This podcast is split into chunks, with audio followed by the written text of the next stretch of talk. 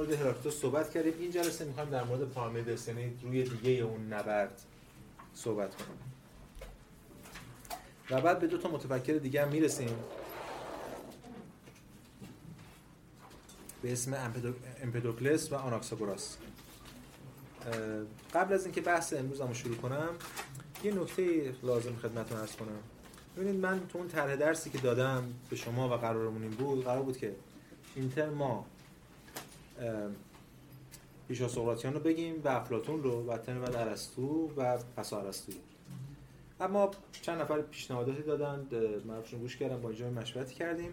برای اینکه خب عجله نکنیم از گرد بیشتر لزومی هم نداره و حق افلاطون هم ادا بشه ما این ترم فقط پیش سقراطیان رو میگیم. یعنی دو جلسه بیشتر نمونده جلسه بعد جلسه بعدش دیگه افلاطون بین بینام نمی‌رسه. ما یکم عجلمون رو کم می‌کنیم. هرچند بازم باید عجله کنیم چون میشه هم ترم ها پیش سقراطیان گفت. و این ترم این این جلسه که این متفکران رو میگیم جلسه بعدم که سوفسطائیان و اتمیستا اینا رو میگیم و جلسه آخر با سقراط تموم میشه.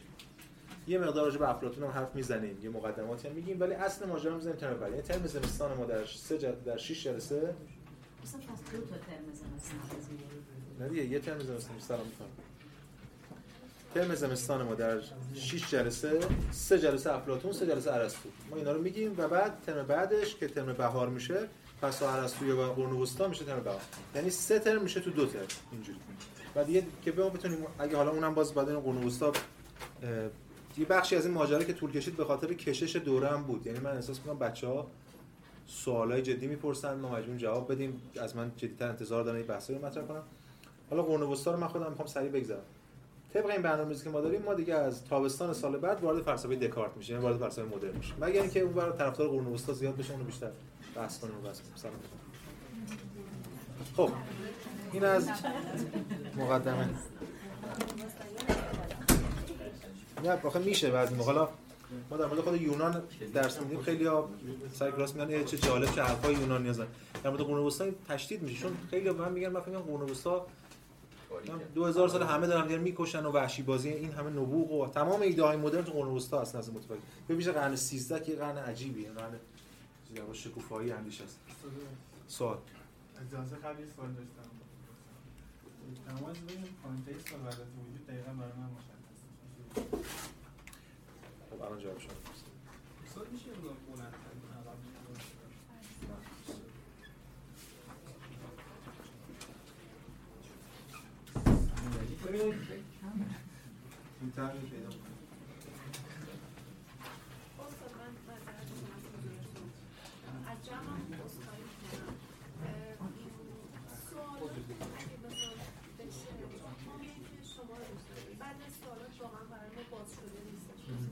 باش. ببینید آره دیگه من سعی می‌کنم که جواب بدم به سوالا ولی خب شما هم سعی کنید که تقوا پیشه کنید. سوالم آخر جا. آخر هر فیلسوف که تمام بشه من میگم سوالا رو بپرسید و اینکه آره حتی الان هم سعی کنیم تو توی کلاس حداقل سر صدا رو به حداقل برسونیم حتی در تایید من یا در تصدیق من. حتی که تمرکز به هم نریزه. من بعد از هر فیلسوف که تمام بشه مثلا میگم که سوال داره خب اینا خوبه بعد هر وسط بحث پس نمیپریم این از این اما از طرف دیگه بعض ما سوالا که پرسیده میشه من اصلا به بهانه سوالا بعضی بحثا رو مطرح می‌کنم. مدل من اینجوری هست. حالا قبل از که سوال شما مطرح شد البته سوال کلی بود. ببینید اینا با هم دیگه همپوشانی دارن بعضی جا. از دو سنت فکری مختلف هم اومده. مونیزم که من ترجمهش می‌کنم به وحدت وجود ولی بعضیا مخالف این ترجمه که من کاری ندارم.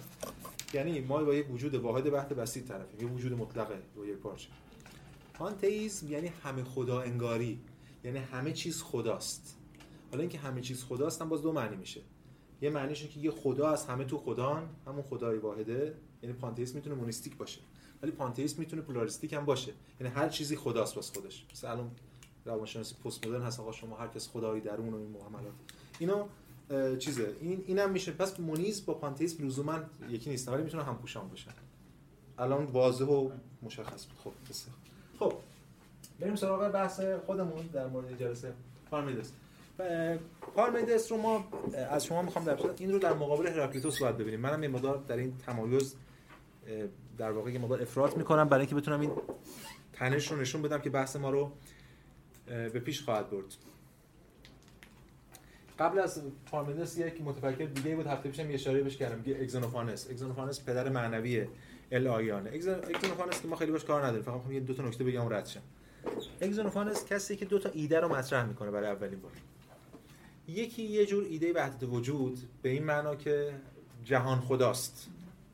وحدت وجود به این معنا یه وحدت وجود کلگرایانه. و این نکته دیگه هم که اولین متفکر اعتبار متفکر قبل این بحثو کردن ولی اولین متفکری که صراحتا نقد می‌کنه خدا انسان وارگی خدایان رو.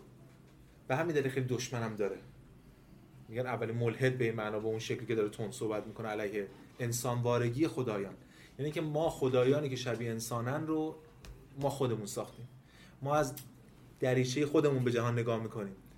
اگر اسب ها و گاو ها هم خدا داشتن خدایانشون شبیه اسب و گاو. اون جمله است که به پروتاگوراس منتسب میشه ولی خب در واقع همین رو کرده. که اگر مثلث ها خدا داشتن خداشون سه گوش بود. فرقی نمی‌کنه. چه به خدا باور داشته باشیم چه نداشته باشیم. یعنی چه بگیم خدا رو انسان ساخته؟ خب میشه انسان خودش رو باز تولید کرده. چه بگیم خدایی هست و انسان داره بازنماییش می‌کنه؟ بازم انسان از فیلتر خودش داره اینو بازنمایی می‌کنه. پس به این بچه انسان وارگی رو اگزونوفانس به شدت رد می‌کنه. البته فیلسوف نیست به اون معنی که بعدی یا قبلی بودن. ولی لحن خیلی تنده یه جور روشن فکر منتقد مثلا زمان خودشه که نقدهای زیادی مطرح می‌کنه. فکر کنم تسلر بخشم بهش احساس داده. بعضی اگزونوفانس رو بعد پارمیدس میگن بعضی اگزونوفانس رو با فیثاغوریان میگن با زمان بندیش. ولی خب حالا ما فقط ایده رو می‌خوایم مطرح کنیم برای اینکه به امروز به پارمیدس برسیم. پارمیدس برای فیلسوف مشهوریه و توی متفکر روی متفکر بعدی تاثیر گذاشته. امروز هم من میگم که چرا متفکر بعدی تاثیر گذاشته. از پارمیدس یه سری ابیات به ما رسیده. بخشی از این ابیات هم باز دوباره آقای شرف ترجمه کرده توی اون کتابش. گاتری همجا ترجمه کرده من امروز از ترجمه گاتری و یعنی گاتری اینجا آورده ترجمه کرده ترجمه آقای قوام سفریه. از این ارجاعاتش رو می‌خونم و اون ایدهاشو مطرح می‌کنم. شعرهاش حالت پیامبرگونه داره. یعنی یکم ببینید اول خود شعر حالا من شعر اولش فقط بخونم از همین بخشی که تیلور رو بود آقای دکتر فتی ترجمه کرده. اول شعر مثل هسیود از الهگان می‌خواد که فلان کمک کنم و الهگان خطاب به اون میگن. اینجوری شروع میشه. الهه به اون میگه. میگه که ضروری است که تو هر چیزی را دریابی. هم قلب نامتحرک حقیقت کاملا گرد را و هم گمانهای انسانهای فانی را. که در آنها هیچ تضمین واقعی برای درستی وجود ندارد. اما در این حال این چیزها را تو نیز خواهی آموخت که چگونه یا از چه آن گمانها بایستی مشهور باشند و همه آنها بر هر چیزی اطلاق شوند. یه تمایزی می‌ذاره پارمیدس هم ابتدا. بین دو راه. راه عقیده یا به قول آقای توفتی ترجمه کرده گمان. همون opinion انگلیسیه. pistis یونانیه که توی افلاطون باش کار داریم کسی که افلاطون خوندن می‌دونن چقدر مفهوم pistis مهمه اونجا منظور اینه که عقیده عمومی عقیده عرفی گمان هرچی کسی یک راه الفیاس راه حقیقت. دو راهه. یه راه مردمه که مشهوره و یک راهی که پارمیدس میگه راه منه. و این الهه اولش داره میگه که تو ضروری است دریابی هم قلب نامتحرک اون حقیقت کاملا گرد را که حالا در موردش صحبت می‌کنیم هم گمان های انسان های فانی پس این دو تا راه رو تو باید مشخص کنی. هر دو تا هم باید بیاموزی. برای اینکه بدی دشمنت کیه اون ایده ای که از آن خودت چیه ایده مقابلت چیه و چه نسبتی با هم دیگه دارن. خب. من برای اینکه در مورد پارمیدس صحبت کنیم از خود ایده اصلی پارمیدس شروع می‌کنم و سعی می‌کنم یکم مبهم ابتدا سعی می‌کنیم با هم دیگه یکم بازش کنیم. نقل قول می‌خونم از پارمیدس پاره 8 ابیات یک تا 9 از همین گاتری ال آیان. بعد تفسیر می‌کنیم. تنها یک راه برای سخن گفتن از آن باقی میماند. یه چیزی یه حقیقتیه. پس ما دنبال یه حقیقتی هستیم. این حقیقت رو پارمیدس بهش میگه آن یعنی اشاره می‌کنه بهش. زمین رو اشاره بکنه بره حتی اسم هم نمیده بهش نمیده. تنها یک راه برای سخن گفتن از آن باقی میماند و آن این که هست. فقط یه چی میشه در موردش گفت؟ اون که هست. اگه بخوایم یه کمی حالا امروزی تر در مورد اون آن صحبت کنیم به ذهن شما نزدیکتر بشه می‌تونیم به جاش بذاریم وجود. ما در مورد موجودات می‌تونیم همه چی بگیم. می‌تونیم هر صفتی رو بهش نسبت بدیم. حالا بررسی برسیم باید بیشتر در مورد این مفاهیم صحبت کنیم. اما وجود رو نمیشه مثل موجود فهمید. موجودات با همدیگه تفاوت دارن با همدیگه شباهت دارن. به همین دلیل ما می‌تونیم صفت بهشون اطلاق کنیم. چرا من به میگم قهوه‌ای؟ چون چیزایی که قهوه‌ای هستن یه چیزایی که قهوه‌ای نیستن. چرا به میگم گرد؟ به میگم مثلا صاف به میگم سبک سنگین. اما اگه در مورد وجود حالا فارغ از پارمیدس در مورد وجود ما هیچ صفتی رو نمی‌تونیم بهش اطلاق کنیم. چون صفت مال موجوداته نه مال وجود. وجود در بردارنده تمام صفات من هیچ چی نمیشه در موردش گفت. فقط میشه گفت وجود وجود داره. آن هست یعنی همین. اصلا به همین دلیل بعدها ما ببینیم هایدگر چقدر برمیگره پارمیدس پشت افلاطون برمیگره پارمیدس و چقدر پارمیدس مهمه. چون یه جور هستی شناسی خاصی رو داره در یونان بس میده که حالا ما امروز بهش بیشتر می‌پردازیم. آن این که هست. در این راه نشانهای فراوان است. بر این که چون وجود دارد پدید نیامده و تباهی ناپذیر یگانه بی حرکت و بی انجام است. یه نکته مهم. این شبیه یه بحثی که ما توی تاریخ فلسفه خودمون فلسفه های دینی و همچنین عرفان داریم. بهش میگیم الهیات تنزیهی الهیات سلبی. یه گروهی از بهشون بخش عرفا و اینا که خیلی قائلن. که به خداوند نمیشه صفت نسبت داد چون هر صفتی بدیم فقط تشابهه. پس چه کنیم؟ فقط می‌توانیم از خداوند رضایل رو سلب کنیم. مثلا یه چیزی که رذیلته بگیم نیست. خداوند دروغگو نیست فریبکار نیست. خداوند نادان نیست. ولی نمی‌تونیم بگیم داناست به این معنی که من و شما می‌فهمیم. تشابه. حالا برای این مثال فقط زدم برای که تو بحث ما حاضر بشه هرچند کل عرفان وحدت وجودی متأخر که مادر تو جهان اسلام و غرب تحت تاثیر نگاه پارمیدسی هست. بی اینجا از صفات منفی استفاده می‌کنه. رزیلت ها رو سلب می‌کنه از آن. رزیلت یعنی چه تباهی. میشه تباهی ناپذیر. تغییر تغییر ناپذیر. بی آغاز بی انجام فلان. بعد میگه آن در گذشته نبود و در آینده نیز نخواهد بود. یعنی میگه در گذشته نبود یعنی چی در گذشته نبوده در آینده هم نیست اونانه نه. زیرا الان هست یک پارچه یکی و پیوسته. یعنی حتی زمان رو هم داره نفی می‌کنه. یک آن وحدت وجودیه که فراتر از زمان. یعنی گذشته و حال آینده هم نداره. همش حال مطلقه.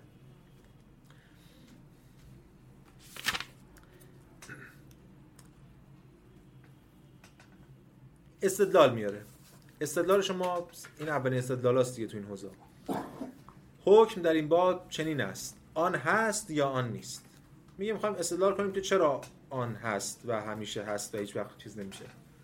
تغییر نمی‌کنه. و چرا همیشه بوده همیشه مثلا یعنی همیشه بوده مثلا هیچ همیشه هست. هیچ وقتی نبوده که اون نباشه. میگه دو حالت داره. یا آن هست یا آن نیست. بله دو حالت یا اون هست یا نیست دیگه. ما باید ببینیم کدومش الان چند خط به آینده که من خواهم خود اینو می‌خواد بگه. می‌خواد بگه که ما باید بین این دوتا که این یا آن هست یا آن نیست یکیشو بگیم غلطه بذاریم کنار و یکیشو بپذیریم. اون اون جمله که من گفتم اینجوری میگه پارمیدس اما این حکم پیش از این داده شده است و ضرورتا چنین است که یک راه به مسابه نااندیشیدنی و ناگفتنی همون غلطه کنار گذاشته شود.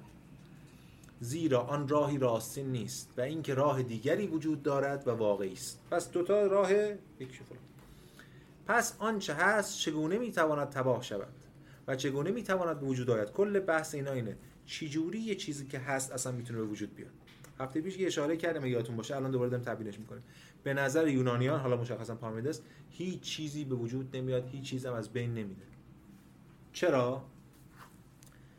چون که زیرا اگر به وجود می آمد نیست بود. همچنین است اگر در آینده نیز به وجود بیاید. از این رو پدید آمدن خاموش شده است و از تباه شدن چیزی شنیده نمی شود شعر دیگه ولی دارم میگم مثلا اینا رد میشه. قاعده. یه قاعده دارم یونانی ما بعدا باز ببینیم بیشتر بزنیم. قاعده ایکس نیهیلیو حالا من بزن رو میگم بعد پارمیدس تموم شد دیگه وقت میدم سوال اگه پام مونده بود جواب خب. مخاطبش مردمه. مردم که دارن می‌بینن و مردم که دارن میشنون خب. قاعده ایکس نیلیو این قاعده است. حالا من الان هم دم دستی می‌نویسم بعدا باز با این کار دارم. از هیچ هیچ به وجود نمیاد. این قاعده اینه. به همین دلیل اینجا برمیگرده میگه که اگر به وجود میآمد نیست بود همچنین است اگر در آینده وجود بیاد استدلال برای اینکه هیچ چیزی به وجود نمیاد هیچ چیزی از بین نمیره استدلال اصلی پارمندس اینه که هیچ چیز به وجود نمیاد هیچ چیز از بین نمیره چرا؟ چون اگه چیزی به وجود بیاد دو حالت داره. یا از یه چیزی به وجود اومد که وجود داره خب دیگه به وجود دیگه به وجود داشته. یا از یه چیزی به وجود میاد که وجود نداره یعنی از عدم. محاله برای یونانیان بعدا برای ادیان ابراهیمی خب این کن و یکون اینا هم بحث خلق از عدمه. ولی اینجا از هیچ چیزی به وجود نمیاد. محاله که از هیچ چی یه چیزی به وجود بیاد. پس هر چیزی که هست همیشه بوده خواهد بود. اونم چیه؟ یه چیزه. یعنی کل وجود. همین وجود بحت و بسیط که خودش هم میگه گرد همین چیزی که همه چیز رو در بر گرفته و اون حقیقت یگانه جاودانه جهان. حالا اگه بخوایم از آرخه صحبت کنیم نزد پارمیدس از آرخه استفاده نمی‌کنه از اصطلاح ولی با هم صورت بندی خودمون میشه این آرخه هم همین آنه. یعنی به بیان ساده دم دستی تر. چون تو سنت های عرفانی خودمون وحدت وجود اینا اینا داریم دیگه. واسه خیلی عجیب نیست. ما توی این ابسولوت مونیزم دیگه یعنی وحدت وجود مطلق. ما تو سنت های فلسفه اسلامی بهش میگیم چی؟ وحدت وجود خاص الخاصی عرفا بیشتر دارن دیگه. یعنی یک چیز بیشتر نیست و اون وجود مطلق. حالا بهش میگن خدا. اینجا بحث خدا اینا نیست. و غیر از اون هیچ چیز دیگه نیست. پس هر چیزی که هست اونه. تجلی از اونه. یه شکلی از پانتئیسم اینجوری. اما از طرف دیگه کسرت رو اینا رد می‌کنن. عرفا امام رد می‌کنن. کسرت یعنی تفاوت وجود نداره. این تفاوت در واقع در نسبتی قرار می‌گیره با کل. کله که معنا داره. تفاوت ها وهمه حالا می‌بینیم که پارمنیس همین خب. یه نقل قولی از گومپرس بخونیم. لب کلام رو در واقع مطرح کرده و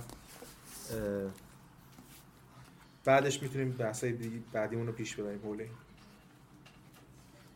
یه اصطلاحی به کار می‌برن که شما هم شاید شنیده باشین. ما یه اصطلاح یه اصطلاحی داره معروف به اسم خلا در مقابل خلا ما ملع داریم. ملع یعنی از فرط فول بود مملو بودن نه. فولنس. فول ملع. از فرط فولنس از فرط ملع. در مقابل خلا اون جهان ملعه یعنی مطلقا پره. هیچ سوراخی هیچ تغییری هیچ چیزی وجود نداره باشه کمپرس میگه که اون وجود پارمیدس که اینجا موجود ترجمه کرده که فضا رو پر کرده تنها دارای صفت سرمدیت نیست بلکه عدم تغییر نیز بر آن افزوده شده است. این موجود ماده الموادی است که برخلاف ماده نخستین تالس و آناکسیماندر و آناکسیمانوس و راکیتوس تعینات گوناگون نمیپذیرد. یعنی آرخه که همیشه هم آرخه هست. و از خود خیش اشکال مختلف و متعدد پدید نمی آورد تا همه آنها رو دوباره باز پس گیرد. او امروز نه تنها همان چیز بلکه حتی همان گونه است که از ازل تا ابد بوده. پس یه چیزی هست که همیشه بوده همیشه هم خواهد بود. هیچ تغییری درش راه نداره. حالا سوالی که تو ذهن میاد که من روشنه اینکه خب پس الان چی؟ ما الان چی؟ تو این وسط. از نظر پارمیدس همه اینا وهمه. همه این تفاوت ها وهم. مثل عرفای ما دیگه باز دوباره همه اینا وهمن دیگه. همه همه حقیقت به دریا بنگرم دریا تبینم به صحرا بنگرم صحرا تبینم. همش اونجاست. همه باقی ما وهم. از اظهارات پارمیدس چنین برمیاد که او گوی او حتی در جریان زمان نیست تردید داره یعنی حتی زمان رو هم اینا می‌زنن چون بحث ازلی ابدی سرمدی باده بحث بس. بس یه کل داریم و این گرد بودنش هم به این دلیله. در تاثیر گفتمان فیثاغوری هم هست دیگه پارمیدس چون گرد چون کره برای برای فیثاغوریان کره مقدس ترین چیزه چون هارمونیک ترین چیزه دیگه. این اون وجود مطلقه اینه. حالا یه شاگردی هم بعدا میاد ما باش کاری نداریم. ملیسوس که شاگرد پارمیدس به معنا اون میاد اثبات می‌کنه که چون این وجوده حالا آن هر چی که هست نامتناهیه پس نمی‌تونه کره هم باشه. شبیه هم چیزی که در مورد وقت وجود نامتناهی خداوند مطرح میشه. نمی‌تونه تا کره باشه و اون کره بودنش رو رد می‌کنه. ولی به حال یک وجود مادی کره یا کره نامتغیره هیچ وقت تغییر نمی‌کنه. فرض کنید یه گوی سربی ثابت. جهان ازلی و ابدی این بوده و هست و خواهد بود. این پس وضعیت این نگاهی که نسبت اون حقیقت داره. خب حالا ما چی؟ ما تو راه عقیده ایم. فکر می‌کنیم آدما دارن میرن فکر می‌کنیم تفاوت وجود داره و خیلی چیز دیگه. همین این وحدت وجود افراطی داره در واقع. و گفتیم تحت تاثیر اون الهیات سلبی هم هست. یعنی الهیات سلبی بعدن تحت تاثیر روی کرده. یعنی سلب می‌کنه. چیز ایجابی در مورد اون وجود نمیگه. اگه یادتون باشه ما قبلا هراکلیتوس هم گفتیم. ما دو تا حالا نمیشه گفت قوه. حالا اون موقع هنوز بحث قوه نبود. ولی برای ابزار به اسم حس و عقل داریم.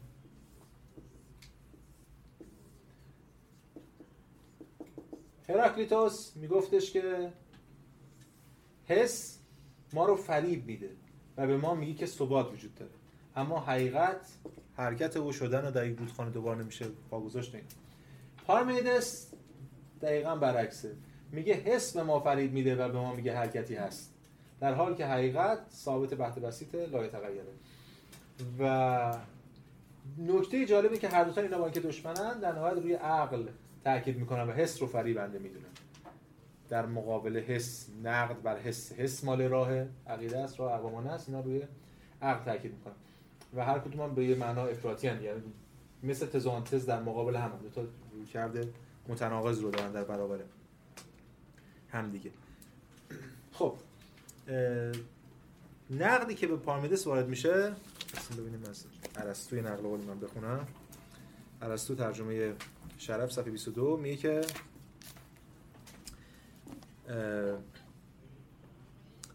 پارمیدس گاه با بینش بیشتری سخن می‌گوید نسبت به اون اگزامفانس و اینا.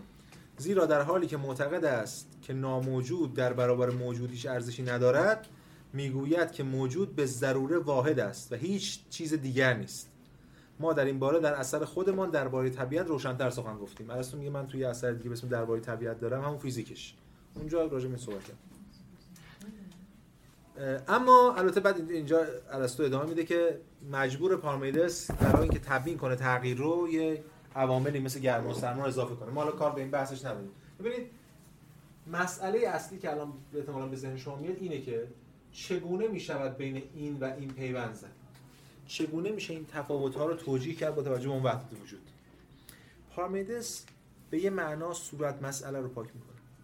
یعنی بین وحدت و کسرت که ما با همواره تلاش فیلسوفان ابتدای تاریخ تا همین امروز پیوند زدن این دو تا بوده و چگونگی توجیه کسرت در این وحدت بوده یا بالعکس پارمیدس و بخشی از عرفا و بخشی از وحدت وجود افراطی مثل بخشی از کسرتگران افراطی. یه طرف ماجرا می‌ذارن کنار میگن کسرت وهم هرچی از وحدته. مثل کی؟ مثل ابن عربی مثلا. این داریم دیگه شبیه. شبیه همین حالا باقی ماست. همش حقیقت الهیه همش خداست. ما همه تجلی از اونیم اگه من بین خودم و چیزی که تفاوت ماهوی جوهری احساس کنم دوچار تفاهم میشم چون تفاوتی نیست. تفاوت در وهم منه. وهم من یعنی چی؟ این حس. حس به من تفاوت میده. حرکت حس. از طریق عقل بریم اینا همه اون حقیقت عقلیه و چون اصالت عقل بر حسه اینجا به معنا اولین بارهایی که داره انتزاع و اینا ارزشمندتر از حس دونسته میشه. چون اولویت داره این حقیقت از اینجاست. خب این از بحث ما در مورد پارمیدس پارمیدس فیلسوفه که دشوار فهمه. گفتم متونش بسید شعر منتشر کرده. ولی کسی که شاید بتونه برای فهم پارمیدس کم بیشتر ما رو کمک کنه زنونه. که ما می‌تونیم بگیم شاگردش بوده. یعنی شواهد تاریخی هست که واقعا رابطه اوستا شاگردی بین برقرار بوده. هرچند حدودا همه اصلا بالا 20 سال این از اون کوچیک‌تره کاری که زنون می‌کنه احتمالا شما این بحث شبهات زنون نام زنون چیزی به اندیشه های استادش اضافه نمی‌کنه بلکه سعی می‌کنه اندیشه های استاد رو مستدل کنه. چون واقعا این ادعای پارمیدس خیلی ادعای غیر قابل قبولیه برای مردم. مسئله مردم همیشه کسرت و تفاوت هاست و چیزی که بخواد تفاوت رو از بیخ و بم بزنه در واقع چیزی که قابل پس قابل قبول نیست. زنون البته زنون ال آی این زنون زنون ال آی بله زنون زنون مخ... ما زنون رواقی هم داریم به من بنیانگذار رواقی هم که بعدا می‌بینیم. مکتب بعدی که روش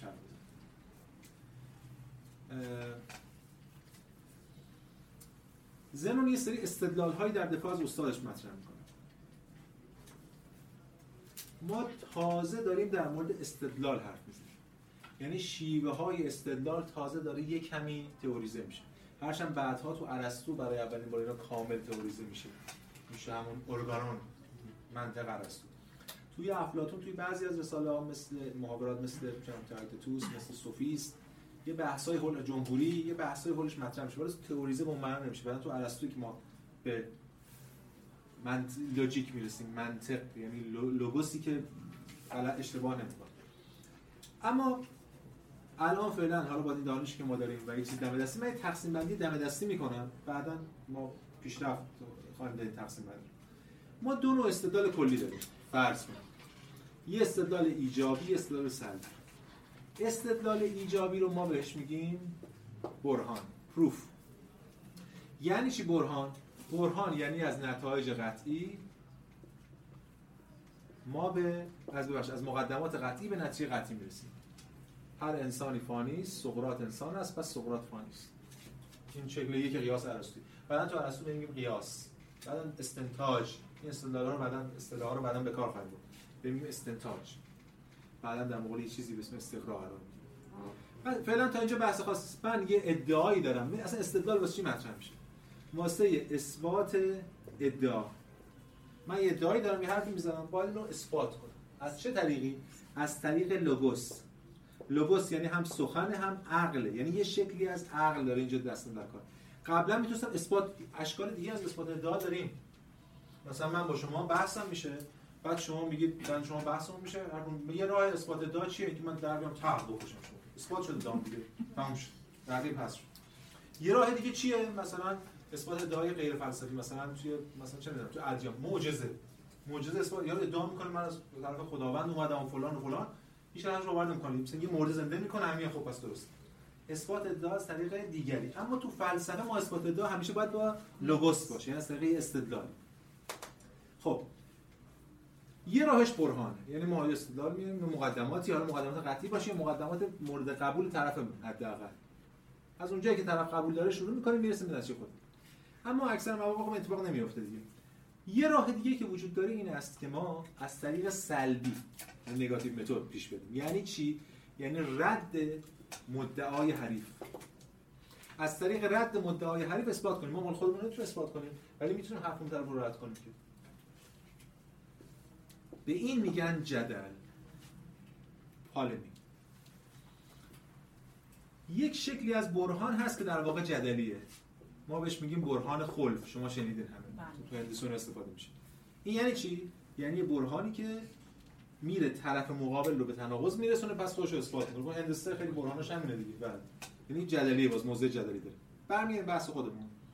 کاری که زنون می‌کنه در دفاع از اندیشه استادش از این جنس دومه. یعنی اساس جدلی. به اسم شبهات زنون هم معروفه. یعنی چی؟ یعنی می‌خواد بره. دو تا دشمن داره پارمدس. یکی کسانی که طرفدار کسرتن یکی طرف کسانی که طرفدار حرکتن. چون معتقد اون آن همون وجود حقیقت که ما دیگه بهش میگیم حقیقت تو یونانی. یعنی کلمه حقیقت داره به کار میره. التیا التیا منفی سازه. اون آیه منفی ساز یعنی ناپوشیدگی مثلا. یعنی چیز پوشیده شده و ما قرار حجاب رو برداریم. اینا بعدا الفیا حالا بعد برسیم بعد در صحبت کنیم دیگه. هنوز نرسیدیم بیشتر حرف بزنیم. هایدگر بعدا رو الفیا کلی بحث می‌کنه کلی ماجرا داره مثلا ولی فعلا ما می‌خوایم به حقیقت برسیم. حقیقت گفتیم ثابت و نامتغیره و وحدت داره. پس طرفداران کسرت و حرکت دشمن. پس آقای زنون میره طرفداران کسرت و حرکت رو به تناقض می‌خواد برسونه. ایجابی از اندیشه استادش دفاع نمی‌کنه. سلبی داره در رقبا رو طرف پس زنون دو دو دسته شبهه داره. حالا این دستم که میگیم ما تقسیم بندی کردیم دیگه خودش یکی شبهاتی در رد کسرت یکی هم شبهاتی در رد حرکت. شبهاتش زیاده بعضی شبهاتش جالبه. بعضی شبهاتش خیلی مسخره است. این ما نگاه کنیم. مثلا در رد کسرت یه شبهش اینه که ما وقتی یک دانه قله مثلا ذره تشکیل میندازیم زمین صدا نمیده. ولی وقتی یک مثلا چم سطل میریزیم صدا میده. یک دانه صدا نمیده. پس وقتی یک دانه بی صداست مثلا چم هزار تا یک دانه هم باید هزار تا بی صدا باید بی صدا باشه. پس چرا صدا میده؟ مثلا تناقض. خب این بی معنیه چون یه دونه هم یه صدایی داره و از این حرفا. ما می‌تونیم توجیه کنیم. اما انتقادات جدیتری هم داره. که حتی یکم ذهن ما مشغول کنه. مثلا سر تقسیم پذیری. که اینجا تو باز تو حرکت هم بازی نمونهش. تقسیم پذیری. مثلا هر چیزی هر شیء یک کل. کل مشتمل بر اجزا. یعنی اجزا هستن که کل رو می‌سازن. این شرط فرض ماست. راست مقدمه. هر چیزی رو یه اجزایی دارن میسازنش. این کلاس یه کله. اجزاش چیه؟ مثلا دیوار و تخته و کل... مثلا چه کتاب و میز و دانشجو و شاگرد و استاد هر هست. کل تا اون کل نباشه این چیز ساخته نمیشه. حالا سوال یک شی رو تا کجا می شود تقسیم کرد؟ نصفش میشه کرد نصفش هم میشه نصف کرد نصفش هم میشه نصف تا کجا؟ تا بی نهایت الان رو کاغذ که تا بی نهایت چون که ما یه امتدایی داریم امتدا می‌تونیم ریاضی هم می‌تونیم راه باز گذاشته دیگه میشه عدد نصف. ته خب پس یک شی رو تا کجا می شود به اجزا تقسیم کرد؟ تا بی نهایت. یعنی به هیچ جزئی که بتونه شی رو بسازه نمی‌رسیم. ما بی نهایت تقسیم داریم. آره بی نهایت تقسیم داریم که این حالا امروزی بخوایم صحبت کنیم لیمیتش به سمت این اپسیلون به سمت صفر میل می‌کنیم به سمت بی نهایت. ما بی نهایت هیچ داریم انگار. یعنی هیچ اندر هیچ. این تناقض کسرت می‌خواد بگه دیگه. می‌خواد بگه اگه شما معتقدین که این ادعاش چیه؟ ادعاش من معتقدم بارمدس دی استاد. هیچ چیزی تقسیم نمیشه. جهان ثابت بعد بس تکون نمی‌کنه لایه تغییره. هم تغییر نمی‌کنه هم تقسیم ناپذیره. بسیطه مثلا کلمه بسیط رو حالا ما باید بعد به وقت در مورد صحبت می‌کنیم. تو افلاطون باید بگیم. یعنی تقسیم نمیشه. تجزیه ناپذیره. شما که معتقدین تقسیم میشه تا کجا تقسیم میشه؟ تهش کجاست؟ شما خود شما نمی‌تونید بجای رد می‌کنه هر طرف مقابل رو برمیگرده. یا مثلا در رد حرکت من شبه آخرین شبه شبه رد حرکت رو میگم بعد یه پاز یه دقیقه دو دقیقه میدم که سوالاتون رو بپرسین. در رد حرکت مثلا شبهاتش همین مثلا یه شبه دم دستیش باز شبیه این تقسیم پذیری. مثلا یک. مثلا من اگر بخوام تا این دیوار برم باید چند تا نقطه رو طی کنم تا به دیوار برسم. چند تا نقطه؟ بی نهایت. نقطه پس بی نهایت زمان طول می‌کشه تا من به دیوار برسم. پس من وقت به دیوار نمی‌رسم. دیگه این نقدش. خب شما بهش میگه آقای زنون یعنی چون من رسیدم. یه من که گفتم حس توهم. ببینید حس رو داره می‌زنه در مقابل عقل. میگه ولی از عقل شما هیچ وقت به دیوار نمی‌رسید. چون باید بی نهایت نقطه بریم بی نهایت نقطه هم بی نهایت زمان می‌بره دیگه. حالا هر چقدر کوچیک باشه. مثلا یک صدم ثانیه باشه. بی نهایت یک صدم ثانیه میشه بی نهایت دیگه. هیچ وقت شما نمی‌رسید. یا که شبیه تقسیم پذیری. یا خیلی شبهات زیاده حالا ما نمونه معروف ترینش رو میگیم. شبهه معروفی که به نظرم هنوز امروز می‌تونه ذهن ما رو یکم تکون بده. شبهه معروف آخیلوس و سنگ پشت. شبهه چیه؟ یه داستان ماجرا داره. یه مسابقه هست بین آشیل بادپا یا همون آخیلوس و یه سنگ پشتی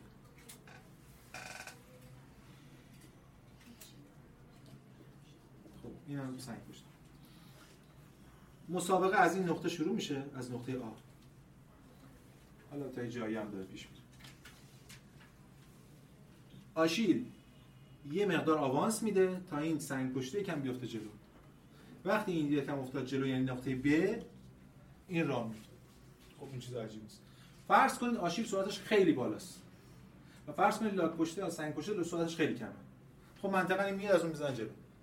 اما منطق بحث ببینید می‌خواد این رو رد کنه. می‌خواد اثبات کنه که این هیچ وقت اون نمی‌رسه. ببینید چی میگه؟ میگه وقتی که آشیل وقتی راه میفته یکم جلوتره. وقتی این به نقطه قبلی اون می‌رسه اون یه مقدار جلوتر وقتی که این به نقطه قبلی اون می‌رسه اون یه مقدار جلوتره. قاعده. هر وقت که آشیل به نقطه قبلی سنگ پشت می‌رسه سنگ پشت یه مقدار جلوتره. پس هیچ وقت آشیل به سنگ پشت نمی‌رسه. خب؟ ابهام ابهام. ابهام. همه زنونی هم نه. اصلا من بیراه بود. اصلا خیلی مسئله خب. سرعت رو نمی‌تونه. اصلا بحث سرعت. میگه چی؟ من بزن بگم. ولی منم بیراه شما رو یه جواب خیلی باراه میدم. اینا بیراه نیست. ببینید در مورد شبهه در مورد جدل شما باید جدل رو جواب بدید. مثالی که من می‌زنم معمولا شما شنیده باشید میگم شو مثل شعبده باز. من اینجا شعبده بازی می‌کنم مثلا میام از لا این کتابم باز می‌کنم کفتر میاد بیرون. شما نمی‌تونید من میگه آقا اگه راست میگه بیا اون ته راست این کارو بکن. نمی‌تونید من بگی بیام پشت میز تو ببینم. نه شما از همونجا که وایسادی باید مچ منو بگیری. مفهوم سرعت اصلا به کار نبرده. شما در در جهان بینی این تو زمین بازی این بیای مچشو بگیری. میشه مچشو گرفت. حالا بحث اون نیست. ولی اصلا مفهوم سرعت در کار نیست. کاملا مکان در کار. این سوال من از شما پرسم آیا هر وقت که آشیل به نقطه قبلی لاک پشت می‌رسه لاک پشت یکم جلوتره؟ نه. چون ممکنه یک آن خیلی از اون جلوتر بره. نه در ابتدا این اتفاق افتاده ولی بعد قرار نیست این اتفاق بیفته سوال نه ببین شما دارید چیزی شما همچنان گرفتار راه عقیده خب؟ یعنی دارید شما میگید حس نه نه نه می‌کنید. من که کار دارم معلومه دارم جدل می‌کنم. اگه از اون ور ببینیم که بگیم اینا بالاخره یه مکانی به هم نه اون. نمیشه خراب میشه دیگه. جواب نمیده. خب نه نه ببین. آره دیگه قرار نیست هم سرعت قرار نیست بیاریم قرار نیست زمین بگیم که. آقا ببین قرار نیست بگیم این سرعتش انقدر این سرعتش انقدر اینجا اینجا مثلا یه لحظه اینم آپریم اینا رد میشن قرار اینجوری نگاه کنیم. اینجوری نگاه کنیم که از این منظر. این اینو باید خدشه وارد کنیم درست این پیش‌فرض. که هر وقت آشیل به جای قبلی لاک پشت می‌رسه لاک پشت مقدار جلوتر. چرا گام؟ حرکت این دوتا رو یکی فرض کردیم گام لزومی گام نیست. حتی تو همون یه گام همون یه لحظه رو داریم میگیم دیگه تو همون یه گام داریم یه لحظه رو میگیم. یعنی خطی اینجوری فرض کردیم اینا دارن با هم میرن. نه نه نه نه نه, نه اینجوری فرض نمی‌کنه. ببین حتی ببین این این فاصله داره کوچیک‌تر میشه. اینو که می‌فهمه پس اینا با هم پیش نمیرن. ولی فاصله صفر نمیشه.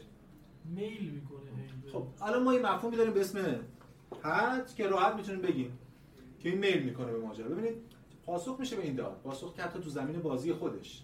مثل پاسخی که به اون راه حرکت من تا اینجا. شبیه همینه. فرو ایدهش شبیه همینه. بی نهایت نقطه باید طی کنه بی نهایت طی کردن بی نهایت نقطه لزوما به معنای طی کردن بی نهایت زمان نیست.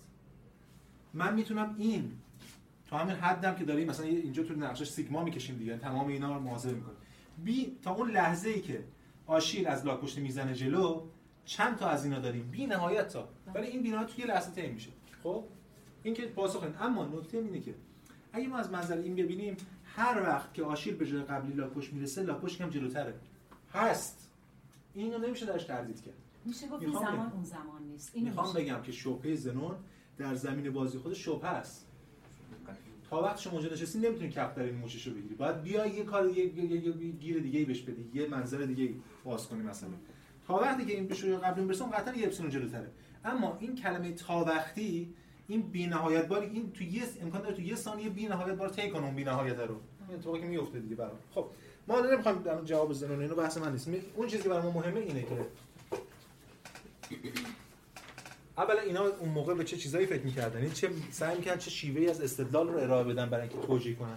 و ثانیاً شیوه های جدلی رو چگونه در راستای بر... به عنوان برهان برای اثبات مثلا حرف خودشون یا حرف کسانی که می‌خواستن ازش دفاع کنن استفاده می‌کردن. بعدا ما بعضی از فیلسوفان رو خواهیم داشت از جلسه بعد به اینا می‌پردازیم. که شیوه اصلی ماجراشون جدله. بهشون میگیم سوفسطائیان حتی شکاکان. اینا هیچ چیزی نمی‌خوان اثبات کنن. فقط می‌خوان رد کنن. اینا کسایی که میرن اون وسط دو طرف رو رد می‌کنن اصلا. که نشون بدن همه چی رو هواست. خود همین برهان خلف امروز الان منقضی شده. چرا؟ چون این مال زمان منطقهای دو ارزشی تروفالسه. الان دیگه منطقه چند ارزشی داریم؟ هم امکان داره اون غلط باشه امکان این غلط غلط بودن تو دلیل بر صحت من که نیست. نیست. آره. این بحثایی دیگه که فارغ از این این بحثی که میشه مطرح کرد. ولی فارغ از این بحثا ما می‌بینیم که چه روی کردی داره یا چه کمکی می‌تونه بکنه. زنون در رد حرکت حرف مقابل یعنی کسانی که معتقدن به کسرت به حرکت کسانی هستند که دچار توهمن. یعنی به لحاظ عقلی نمی‌تونن اثبات کنن این رو. فقط به لحاظ حسی می‌تونن بگن آره ما دیدیم اینو زد جلو. اونم که میگه آقا من که گفتم این توهمه. و کسرت به حرکت در نهایت توهم محسوب میشه. این از رویکرد الهی خب سوال؟ استاد گفتید که وحدت وجود پارمیندس زمان نفی می‌کنه. از از گومپرس نقل قول آوردیم. بله. گومپرس هم اینجوری گفته. گفته لحن او به گونه است که گویی آره زمان رو داره نقل می‌کنه. یعنی برای اون وقتی میگه آن نبود و نخواهد بود ببین یه موقع است مثلا شما در مورد چون خدا صحبت می‌کنید این خدا هم ازلی ابدیه. یعنی همیشه بوده همیشه خواهد بود الان هم هست. ولی این یکم رادیکال تر داره میشه. میگه آن نبود نخواهد بود. چون هست. یعنی هستی گسترده‌تر از گذشته حال آینده میشه. این یعنی فراز زمان مثلا. ه- همون این نفی نمیشه دیگه. این زمان رو کلا در بر می‌گیره. شبیه وحدت وجود میشه. آره, آره دیگه. مثلا فراز زمان میشه. یه چیزی آره یه همچین چیزی میشه. آره. میاد به این بعد زمان دوباره چیز جایگاهی نداره دیگه. آفرین مکان. بله. اصلا ایشون هم گفتن سرعت. سرعت یعنی رابطه زمان با مکان دیگه. یعنی رابطه یک t و x که وی رو می‌سازه. چون این وی رو نیده این سرعت نیده چون t رو گذاشته کنار. با x فقط سر کار. بفهمید چیزی برای من جالب شد. اینکه توی همین شیء و در واقع اجزا که می‌گفتن به هیچ می‌رسه انتهاش اینکه هر شیء تشکیل شده از بی‌نهایت اجزا میشه هم میشه اصلا ازش این برداشت رو کرد؟ به مثلا به نفع کثرت که اجزا ممکنه بی نهایت باشن فقط. نه اینکه اجزا هیچ باشن. یعنی ما می‌رسیم به بی نهایت. ببینید اون یه یه جور دیگه باید درد اگر ما معتقدیم که خودمون فرضش رو باید بزنیم که کل مشتمل بر اجزاه یعنی کل بر ساخته اجزا یعنی اجزایی باید باشن اون روکرد کسرت گرانه است. این روکرد که یعنی اجزایی هست که این اجزا کل رو می‌سازن. مثلا من که خودم کلیستم این کل گرام معتقدم اینجوری نیست. معتقدم کل مقدمه بر اجزا خب به شکلی. حالا بعدش برسیم. اونو باید اینجوری نقد کرد که کی گفته که اصلا اجزا که کل رو می‌سازن؟ وقتی شما پیش‌فرض رو بپذیرید که باید اجزا کل رو بسازن. اون وقت شما نمی‌تونید وقت به این اجزایی برسیم که کل رو می‌سازن. این راست میگه. چون تقسیم بندی تا بی‌نهایت ادامه پیدا می‌کنه. مگر شما به یه جزئی برسید که بگین تقسیم نمیشه؟ آره که هفته آینده در مورد اتمیستا صحبت می‌کنیم که به اتم می‌رسن که تقسیم نمیشه. اون بحث هفته بعد ولی به هر حال اونم تناقضاتی دارن چون به هر حال بحث خودش داره این هم خب سوال دیگه؟ خب. ببینید ما این از بحث الهیان و این اون چیزی که مهمه برای ما فارغ از همه این بحث بحث و حواشیشون این است که یک تناقضی یک نبردی بین هراکلیتوس و پارمیدس وجود داره. این نبرد بر سازنده مسیر آتی فلسفه است. این مسئله کسرت و وحدت مسئله حرکت و ثباتی که می‌تونه ادامه فلسفه رو بسازه چون که ساخته. ما نشون خواهیم داد بعدا که تاریخ فلسفه حداقل تا قرن اواخر قرن 18 18 میلادی تحت تاثیر پارمیدس یعنی پارمیدس پیروز از جای به بعدی که تازه هراکلیتوس نامی ازش میاد. چرا؟ چون که اگه یادتون باشه نه فقط در فلسفه در علم در تمدن در دین در فرهنگ همه چی. اون چیزی که ثابته حقیقته. اون چیزی که ثابته ارزشمندتره. ما اون چیزی که از همه ثابت تره رو میپرستیم. میشه خدا بالفعل مطلق قوه نده تغییر نمی‌کنه هم تو افلاطون ما می‌بینیم هم تو ارسطو می‌بینیم هم تو افلاطون می‌بینیم تو فلسفه اسلامی فلسفه مسیح حتی تو دوران مدرن ما می‌بینیم تو اسپینوزا تو دکارت تو لایبنیتس تا هگل و این تو مول صدرا که من حرکت جوهری مطرح می‌کنه مثلا ماجرا عوض میشه. که تو برمیگرده. پس تا ادامه تاریخ فلسفه رو اساس ارزشی پارمیدس می‌سازه. حالا بعد اجازه بدیم ببینیم چه جوری این اتفاق میفته خب دو تا متفکر هستن که من امروز می‌خوام بهشون بپردازم در ادامه این فرصتی که داریم بین امپدوکلس و امپدوکلس و آناکساگوراس اینا همزمان هم با هم. و چه بسا اگه بخوایم فلسفه به لحاظ تاریخ بررسی کنیم بعد آناکساگوراس اول بگیم بعد امپدوکلس حتی ارسطو هم داره توی متافیزیک صحبت می‌کنه میگه اینکه کیو اول بگیم باز برمیگرده به رویکرد خود ما جای بحث داره. من بر اساس رویکرد خودم میگم به خاطر تو مسیری که من دارم روایت می‌کنم آناکساگوراس بعد از امپدوکلس پیشرفته محسوب میشه. ولی در واقع این 8 سال زودتر از اون اصلا به دنیا آمده این یه نکته پس نکته دومی که خب حالا بریم سراغ امپدوکلس امپدوکلس یه شخصیت خیلی عجیبیه در تاریخ فلسفه نه فقط در تاریخ فلسفه چون بهش خیلی چیزا نسبت داده میشه الان متونش حالت پیامبرگونه داره واقعا. و بهش پیامبری ادعای پیامبری نسبت دادن بهش ادعای خدایی نسبت دادن چون که خودم میشم بحث کردم ولی تا اونجا که ما می‌دونیم ارسطو میگه که امپدوکلس پدر علم سخنوریه کسی که اون رتوریکا رتوریکس رو ایجاد کرده بلاغت رو مثلا سخنوری خطابه رو ایجاد می‌کنه که بعدا سوفسطایی خیلی براشون مهمه. یا مثلا کارای چیز کرده کارای سیاسی که کرده یا دیوگنس لارتیوس صراحتا میگه که این پدر پزشکی ایتالیاست یعنی اولین مدرسه پزشکی رو در ایتالیا این ساخته.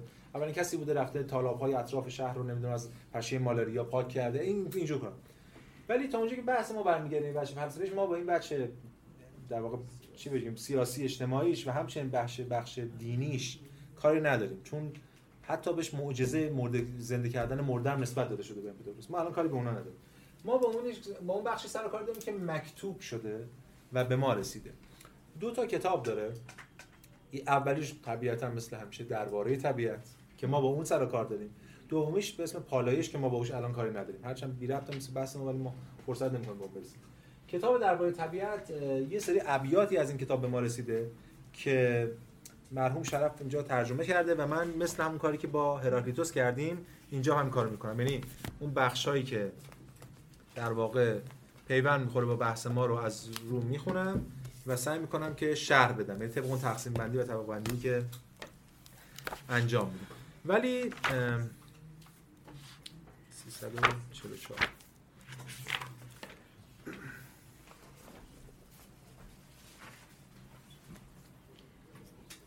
خب ولی برای اینکه ذهنیت منسجم بدیم چهار تا نکته داره در واقع به معنی یک همون سوال همیشه از اول یونان. آرخه چیست؟ دو یه بحثی در مورد پیدایش و فنا و زوال و اینا. سه سوال باز دومه همیشه. چگونه؟ چگونه آرخه میشه اینجا؟ چهار هم یه سری بحثایی بگیم بیولوژیک که احتمالاً جذاب و جالبه برامون که همچه حرفایی هم اون موقع زده. حالا ما کار بحثی فلسفی خیلی نبود پاسخ امپدوکلس به سوال اینکه آرخه چیه هرچند از اصطلاح آرخه استفاده نمی‌کنه ولی خب مثلا میگه عناصر که ما ترجمه هم همون تو همون گفتمان میگه اینا نمی‌تونن یکی باشن اینا باید چهار تا باشن. امپدوکلس کسیه که عناصر چهارگانه رو اون عناصر چهارگانه مطرح می‌کنه. یعنی همین الان اگه عناصر چهارگانه که شما می‌دونین چی آب و آتش باد خاک عنوان دقیق علمیش عناصر چهارگانه امپدوکلسیه اسم علمی یعنی امپیدوکلیس کسی بوده که این عناصر چهارگانه رو آب باد خاک رو تقسیم بندی کرده. این عناصری که از اول بودن و همشون قدیمن. پس یه عنصر نبوده یارخه نبوده آب آتش جداگانه هر چیزی. چهار تا بودن و همه چیزهای دیگه از دل این چهار تا ساخته میشن. ببین چی میگه امپیدوکلیس حتی با همون حالت در واقع ای که خودش داره یه نصر پیامبرگونه هم داره. مثلا میگه که نخست از چهار ریشه همه چیزها بشنو. زئوس درخشنده هره زندگی بخش آیدونیوس و نستیس که با عشقهای خود سرچشمه های آدمیان را روان می‌سازد. زئوس درخشنده آتش هره زندگی بخش خاک آیدونیوس حواس و نستیس که با اشکای خودم آبه یعنی هم ریشه های اسطوره‌ای داره از اسطوره رفت در آورده. یا مثلا تو بند هفت میگه که عناصر نازاییده شده. یعنی قدیم دیگه. نازی زایده نه اینا قدیم بودن مثلا. پس این از عناصر چهارگانه. یه نکته میگه در بحث پیدایش و فنا که تو باز آناکساگوراس هم اینو تکرار می‌کنه ما نقل همه رو می‌خونیم. این روی کرد داره خیلی بیش از پیش رواج پیدا می‌کنه. هفته پیش هم ما یه اشاره بهش کردیم تو همین کلاس. که هیچ به وجود آمدن و از بین رفتنی ممکن نیست. شبیه هم حرفی که پارمیدس می‌زد اینا دارن بیشتر بستش میدن. بلکه هر چیزی که هست تغییر از چیزی به چیز دیگه است. نقد اینا رو پارمیدس که پارمیدس نتونست تغییر رو بفهمه. که بدون اینکه چیزی به وجود بیاد بعد از به وجود بیاد یعنی به بیان دیگه تنها شکل تغییر به وجود آمدن و از بین رفتن نیست که پارمیدس درست میگه میگه چیزی اگه به وجود میاد یا از وجود به وجود میاد یا از ناموجود. از ناموجود به وجود بیاد که محاله. از عدم از وجود به وجود بیاد که دیگه وجود نیامده قبول. ولی از اون وجود به این وجود می‌تونه تغییر کنه.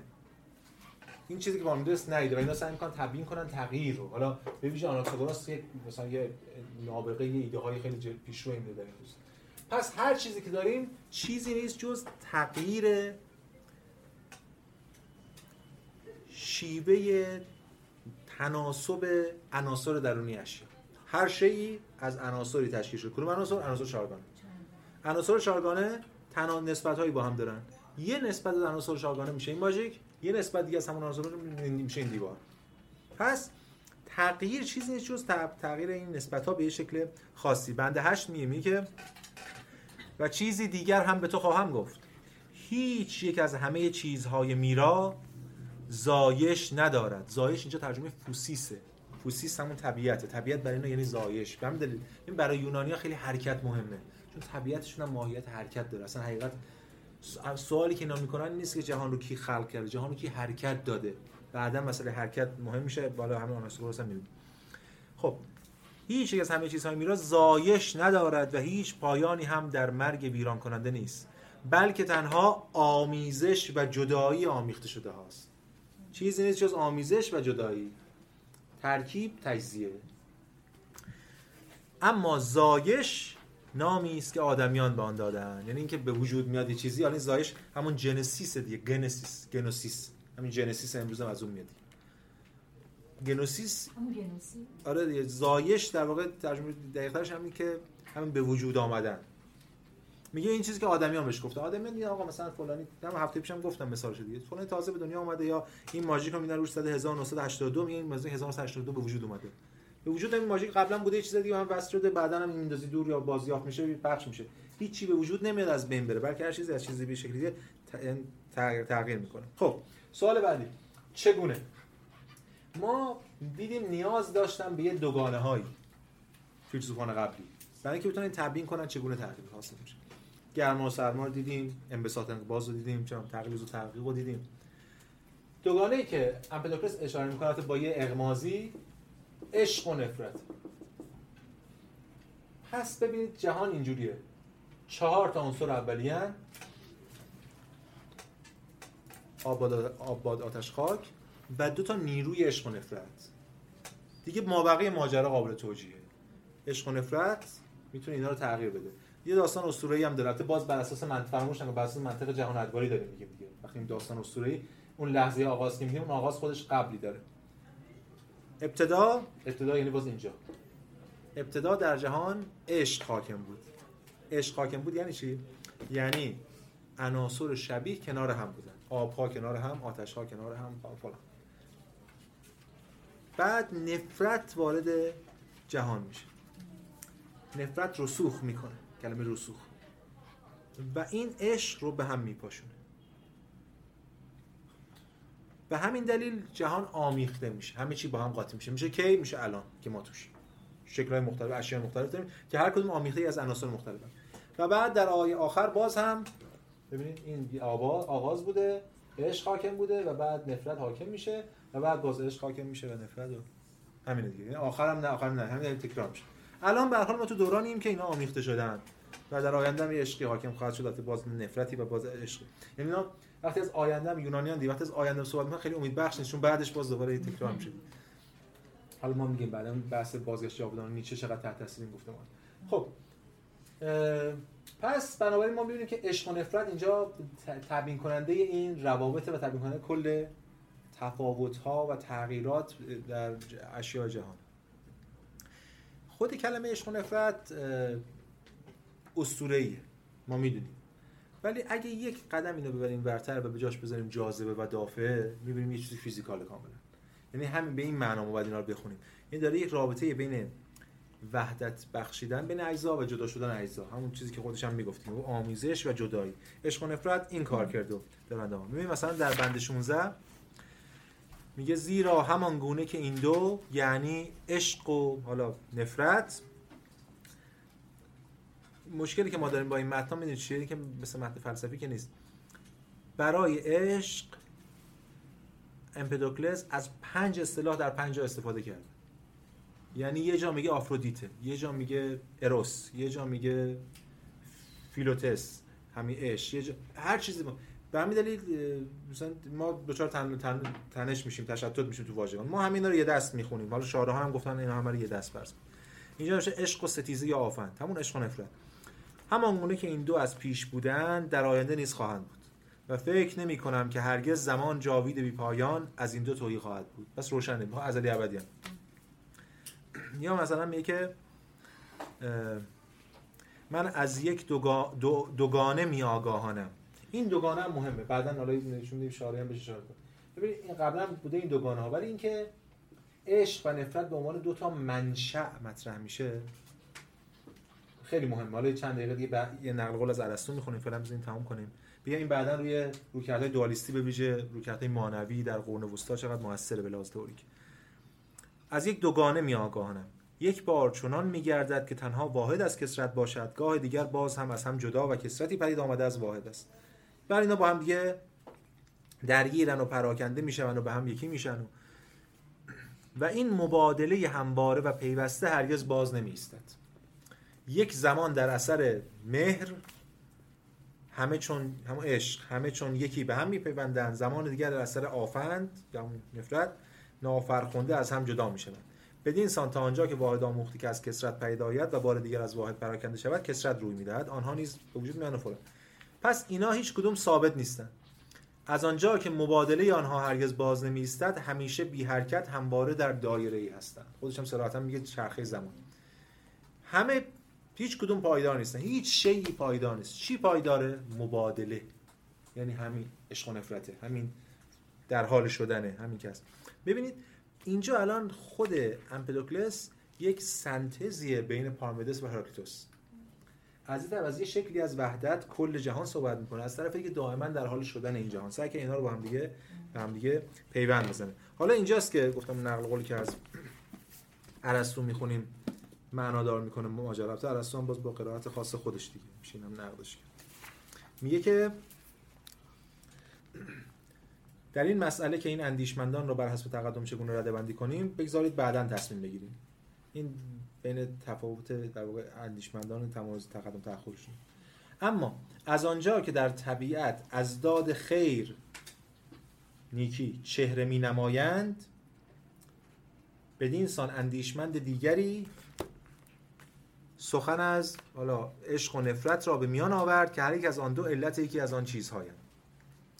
اکنون اگر نظر امپدوکلس را دنبال کنیم و آن را طبق معنای آن نه با اعتناب زبان مبهمان بپذیریم در میابیم که عشق اون فیلیا علت خیر و حالا نفرت علت بدی است. پس اینجا ببینید ارسطو اینو نمیگه امپدوکلس ولی ارسطو این برداشت می‌کنه که اینجا یه جور خیر و شر ارزش گذاری جهانی داره شکل می‌گیره نه فقط اخلاقی بلکه یه جور بلاز هستی شناختی. به یک معنا عشق را علت نیکی و نفرت را علت بدی می‌دانسته است و نخستین کسی بوده که چنین نظری داشته است. زیرا علت همه نیکی ها خود نیکی است. اینجا حتی قبلا هم دیدیم نمونه‌اش ولی الان اینجا ما با یه شکلی از سنویتگرایی روبرو هستیم. یکی از میشه اینا رو که نه یکی از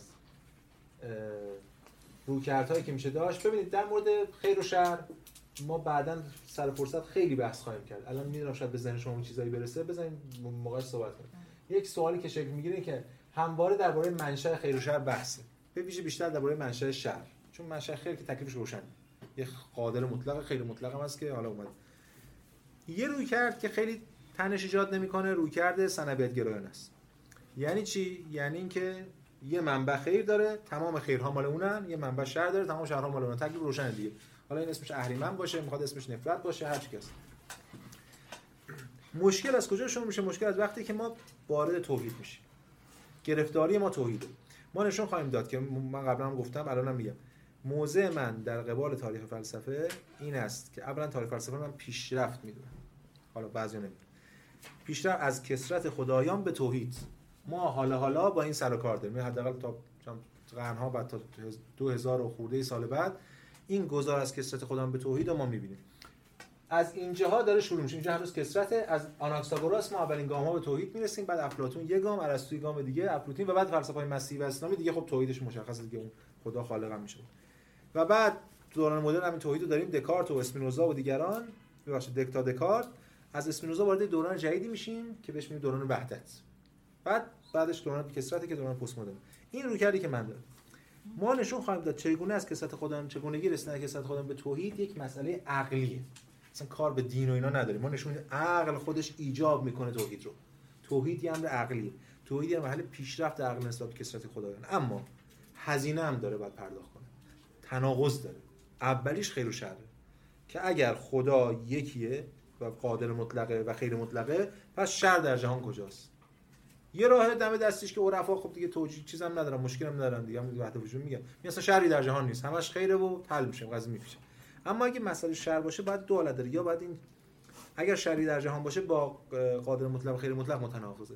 یعنی یا این شر منشأش اون نبوده پس دیگه قادر مطلق نیست یعنی منشأ جای دیگه داشته یا منشأش اون بوده پس دیگه خیر مطلق نیست شر رو توجیه کرده. این یه بحثی که اجازه بدیم ما در قرون وسطا برسیم مفصل بهش می‌پردازیم ببینیم زورمون چقدر می‌رسه بحث مفصلیه. این تو فلسفه اسلامی هم بحثای خیلی جدی حولش مطرحه.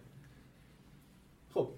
اما نکته جالبی که ارسطو با اینکه امپدوکلس اینو نمیگه ارسطو این شامش حساسه و اینو ردیابی می‌کنه اینجا که انگار این دوالیزم که بعدا ما در قرون وسطا به اسم دوالیسم مانوی می‌شناسیم و حتی سنت آگوستین و اینا مانوی بودن اول و بعد مسیحی میشن این تاثیرگذار بوده.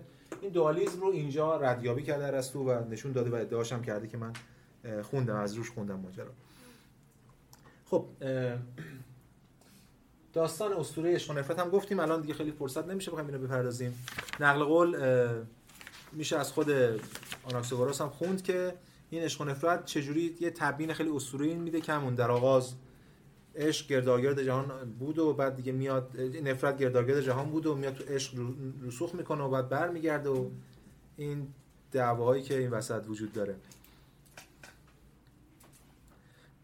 در آنجا یعنی دایره مهر نه اندام های چابک خورشید را می‌توان از هم جدا کرد نه نیروی انبوه زمین نه دریا را. یعنی اون اول اینا اصلا چیزن همه با هم یکی هن. اونایی که مثل همن بغل همه نمیشه جداشون کرد. اسپایروس گرد شده چون این پابرجا در یک هماهنگی پنهانی استوار است و از تنهایی احاطه کننده خود برخوردار.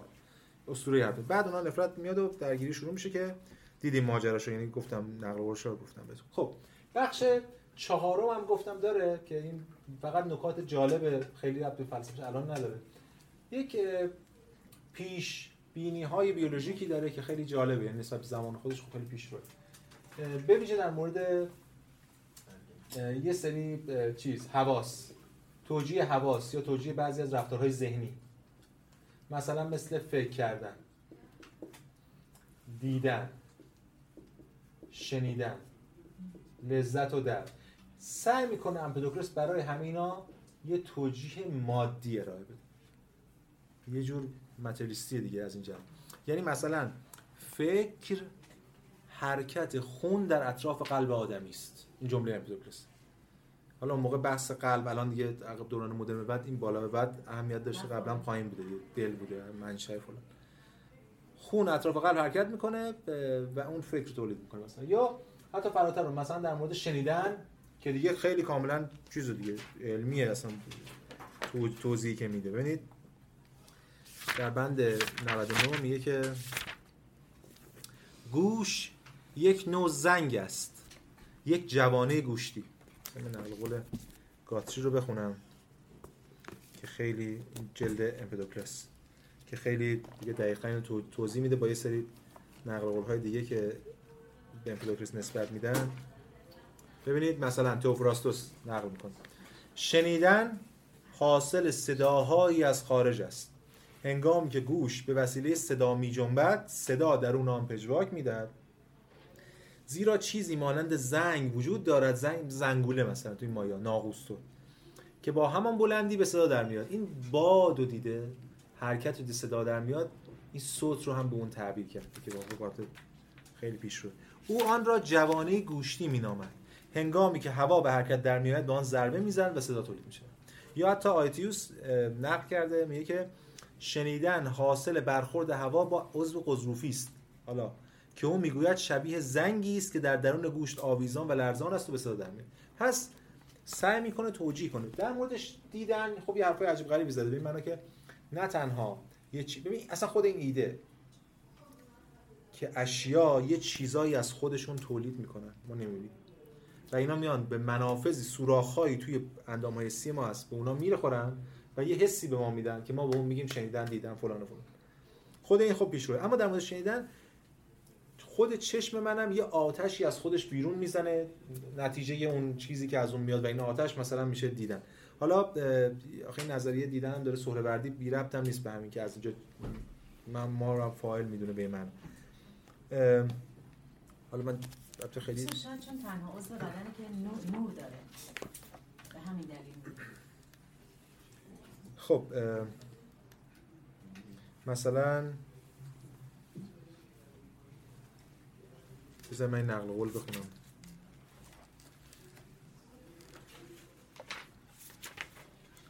مثلا اسطوره ایه ولی به هر حال جالبه دیگه. چی میشه گفت جالبه این داره در مورد این می‌خواد صحبت کنه که چشم من چجوری می‌بینه. این دستگاه چشم ما چجوری کار می‌کنه. من نمی‌خوام خیلی تفسیر کنم اینا چون خیلی حالا کار منم نیست خیلی طولانیه و جز جز بگیم منظورش چی بود فلان. ولی اینجوری شروع می‌کنه. شماره 84 همان گونه که مردی که در اندیشه آن است تا در شب طولانی زمستان سفر کند فانوسی شعله ای از آتش فروزان فراهم می کند و گرد آن پوشش فانوس می‌گذارد تا هر گونه باد را از آن دور سازد که خاموشش نکنه و این پوشش پوشش نفس باد وزان را پراکنده می کند اما روشنایی از درون آن بیرون می جهد زیرا بسی لطیفتر است. ببین باد نمیاره تو ولی نور که میاد بیرون. چرا؟ میگه چون لطیفتره نور مثلا. و با پرتوهای زوال ناپذیر بر آستانه میتابد همه اینا مثال بوده. همان گونه نیز در آن هنگام آتش ازلی محدود در قشاها و پرده های نازک در پس دوشیزگان گرچشم این مرد و مکار رو میگه. کمین کرد. آتش اونجا کمین کرد. و این پرده ها یا نسج ها به وسیله گذرگاه های شگفتانگیز خدایی سوراخ سوراخ شده بودند و این آبروها آبرا آبهای ژرفی را که در اطراف جاری است بیرون نگه می داشتن این آبروهایی که ما داریم که اشک نازش میاد این چیزایی که مزاحم اون آبهایی که اونجا بیرون نگه میدارن. اما آتش را از درون به سوی بیرون راه داده. زیرا بسی لطیفتر است. مثلا یه نمونه. چرا ما می‌تونیم ببینیم؟ چرا از یک جسم شکلش میاد تو چشم ما؟ ولی مثلا چیزای دیگه تو چشم ما نمیره. بخاطر این نور لطیفتر. از این حرفا. پس حالا محتوا رو کار نداریم هرچند محتواش خیلی جذابه اما تلاش مهمه که اینا در اون موقع تلاش می‌کردن تبیین مادی کنن مسئله رو. یا لذت و درد رو حالا من دیگه نقل قول نمی‌کنم. لذت و درد رو توجیه می‌کنم اینکه لذت یعنی لذت کنار هم قرار گرفتن چیزهای هماننده درد کنار هم قرار گرفتن چیزهای ناهماننده. مثلا این حرفا دیگه چیزایی که ناهماننده اینا به هم دیگه ایجاد درد می‌کنن مثلا. خب ما کار به این بحثا نداریم. اون چیزی که برام مهمه میگم الان نقل قولا شما بخونید کلی حرفای مختلف اسطوره‌ای و آمیخته با فیزیک زمان خودش و فلسفه و در مورد موجودات و انسان‌ها و چه می‌دونم. مثلا خود انسان. انسان در ابتدا یکی بوده. بعد نفرت میاد و انسان رو دوتا می‌کنه. میشه مؤنث مذکر. و عشق که اینا رو دوباره هم پیوند میده. از این یعنی یه آمیخته از ادبیات و اسطوره و یا فکر فلسفی و فیزیکی و بیولوژی و اینا. تلاش‌های ابتداییش خب این از بحث ما در مورد امپدوکلس اون چیزی که روشنه اینه که متوجه می‌تونیم بشیم که چجوری سعی می‌کنه وحدت و کسرت رو که تو نبرد قبلی مطرح بوده و همچنین حرکت و ثبات رو اینا رو کنار هم دیگه قرار بده و به یه ایده تایدی مدون برسه. حالا شاید با اغماز بشه گفتش که جهان عشق به یه معنا یادآور جهان پارمیدسه جهان نفرت یادآور جهان هراکلیتوس نفرت یعنی دائما همون ستیز. می‌دونید کلمش هم ما مجبوریم چیز کنیم دیگه یه کلمه نفرت بزنیم. ولی معانی مختلفی داره عشق که خب خیلی روشنه. عشق همون فیلوتسه که قبلا هم گفتیم و فیلو فیلیا و فیلوتس و لز... مهر و محبت و عشق و حب و اینا. ولی کلمه که برای نفرت بکنم بره چون کلمات مختلف بکنم بره ولی نیکوسه. نیکوس بیشتر شبیه ستیز و جدایی کننده و ایناست. من چون اینو برای عشق گذاشتم اینو در تقابل باهاش نفرت گذاشتم. دقیق ترجمه دقیق‌تر عشق و ستیزه. ولی خب حالا بحث ما نیست این ستیز هم می‌دونیم خیلی جدال ناسازمان. بله.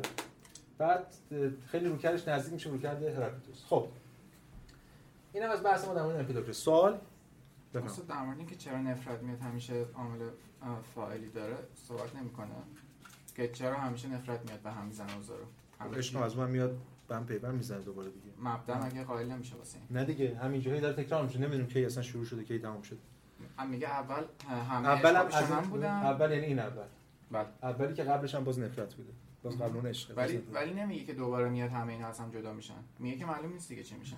نه یه دوره ببین وقتی تو رویکرد جهان ادواری هر وقت شما از آغاز و پایان دارین صحبت می‌کنین آغاز و پایان آغاز و پایان نسبی و کله. یه آغازی داره یه پایان. حالا اینکه تو سنت اسطوره مثلا عشق بهتر آخر و زمان هم یکم می‌خواد مثبت کنه میگه در آخر عشق پیروز خواهد شد. اما بعد اون عشق باز دوباره نفرت میاد و بعد نفرت باز عشق میاد و نفرت مثلا همینه دیگه. واسه همین خیلی چیزه. خیلی absurd ماجرا. نسبت به اون رویکرد ادیان ابراهیمی که خطی می‌بینم ماجرا. خب سوال بعدی؟ بفرمایید. ما برای اولین بار با کلمه عنصر داخل فلسفه امپدوکلس مواجه بله بله. قبلش این چهار تا آب و خاک و آتش چی بودن این عنصر نبودن؟ من که تعریف عنصر در نظر امپدوکلس اصلا چی هست؟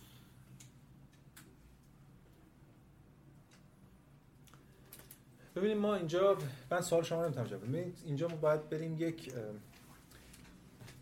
ما اگه بخوایم جواب کامل به این سوال بدیم چون که بعضی مفسران هم دادن احتمالاً. باید یه فیلولوژی رو یونانی بگیم اینجا. یعنی بگیم این ریشه‌هاش کجاست؟ کجا رفته چی جوری چی به چی تبدیل شده کلمات از چه استفاده. ما فقط اینجا آرخر رو گفتیم. ولی کلمات دیگه هم اینجا هستن که پیوند می‌خورن باش. ولی ما رو گیج می‌کنن. چون اینجا خیلی تخصصی نمی‌خوایم بینو بپردازیم. فقط می‌تونم اینو بگم. ولی یه چیزی. لزوما قرار نیست برای اینکه ما از یک کلمه ای در مورد فیلسوف استفاده کنیم لزوما قرار نیست خودمون فیلسوف حتما از اون استفاده کرده باشه. ما از منظر آرخه به جهان نگاه کردیم با اغماز. هر کم هر چی گفته یکی گفته عنصر یکی گفته پیش داشت یکی گفته فلان اینا همه رو آوردیم تو آرخه باز تفسیر کردیم. ما این حقو داریم به عنوان مفسر. ولی یه بخشی هم اغماز کردیم به خاطر اینکه خب کلاس اونقدر تخصصی نیست که ما بیایم فیلولوژیک بگیم. با- می‌شد این کارم کرد من یه ترم ارشد با بچهای فلسفه دانشگاه علامه یه همچین کاری تجربه داشتیم. ولی خب خیلی دردسر داره. یعنی اولا باید بریم دو جلسه من حداقل الفبای یونانی رو بگم. و نمی‌دونم چند تا کلمه اصلی رو بگم.